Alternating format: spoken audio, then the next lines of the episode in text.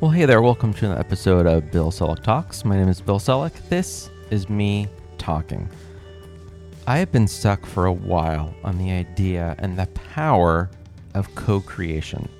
My goodness, co creation. If I could pick like one thing that schools could just knock out of the park, that's a baseball metaphor right there, uh, but don't, or that professional learning could build capacity in, but rarely does, or if it does, it's not uh, one of the intentionally named outcomes of our time together.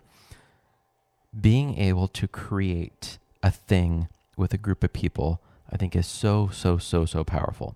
Now, I've been working with Amy Giles, leadership coach. Check her out. She's phenomenal. If you're ever wondering, like, what's leadership coaching, Google her name, check it out. I've talked about her before. I will continue to. One thing that has emerged in our time together is that co creation is one of my core values. It's like a critical part of who I am. And it's not just let's make a thing together. Um, like a good non example of this is we're doing our back to school employee meeting. Um, we're going to do some cool stuff in like downtown San Jose. So, Bill, you take care of this uh, you know, historically, like I, I tend to lead like the unconference kind of the ed camp style of learning. Um, you know, someone else is going to take care of this section of it. This person's going to book this person. Uh, everybody kind of has their tasks, and then we put on a thing, and people are like, "That was a great thing." For me, that is a non-example of co-creation. That's that's a great. That's actually a really good day of professional learning, um, but not of co-creation. So co-creation, I think, part of why this is like buried deep into my soul is because I played music professionally for a while and there's something magical. Something like I think magical is actually the right way to say it. People say it a lot um, as though like, wow, what a magical time. But like truly like there's like a magic to me being a bass player, playing bass and whatever, it sounds fine. But then I get in a room or on a stage you add a drummer, a guitarist, and a singer, and that could be just three people. And suddenly you have music. You have like a whole song, you have a whole band.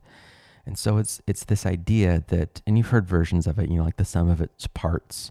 Um, but truly, like playing bass while you're doing that live in a band is so different than just playing bass on your own or really playing any instrument. And there's value in, in all of that on its own.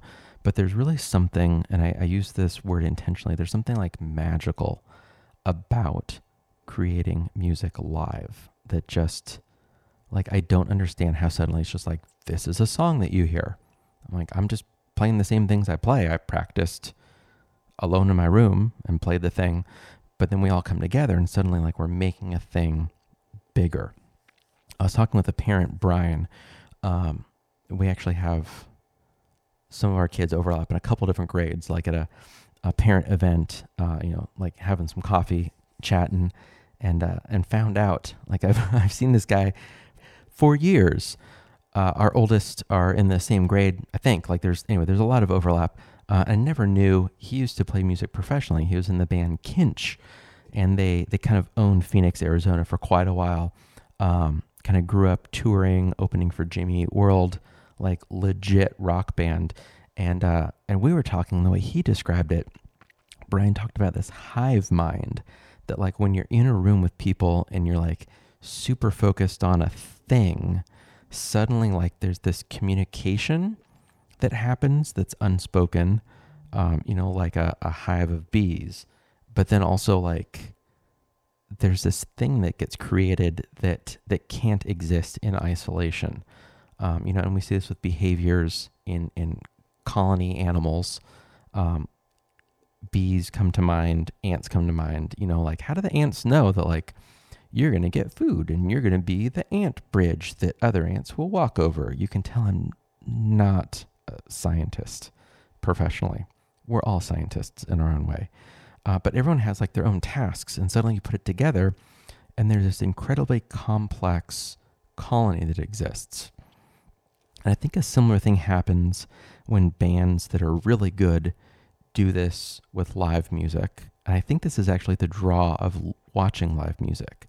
Like when there's a band just like at the top of their game, when you're there, there's there's like this experience that that you like you can't put your finger on. And I think it's it's that truly like magical thing of like there's three to five or ten random people on the stage and they play and suddenly bam, we have music, you know thousands of these ants, and suddenly we have a colony with all these really complex parts.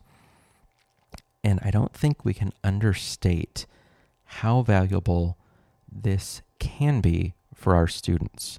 The idea that we can create these experiences where it's not like, Bobby, you've got slide one, Susie has slide two. Why do we say Bobby and Susie? It's like a very like white normative name for naming kids.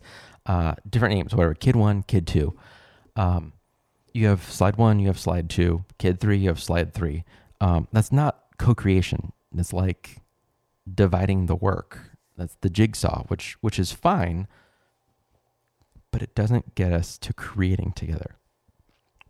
Where you actually need to build a thing where like if the other person doesn't show up at their best, your thing doesn't really work. And it doesn't need to be a play or a song or a movie. But like, what are those things where you can actually create opportunities for kids to build a thing together and to really rely on each other? You know, we keep talking about like the four C's, right? Um, how do we actually get that collaboration and communication in a way where it's not, well, you do whatever you're going to do. I'm going to do slide three. And it's not just we have to do more group projects because then you're always going to have the kid, and I was that kid who was like, well, I have to get an A, so I'm going to do all the work if I have to, and there's going to be the kid who doesn't do the work.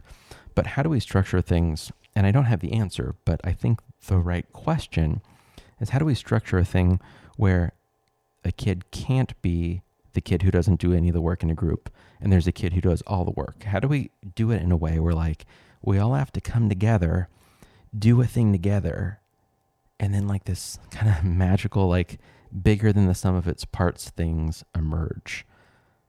I think that's the question. I think that's the point of this podcast. Like how do we set up opportunities for co-creation?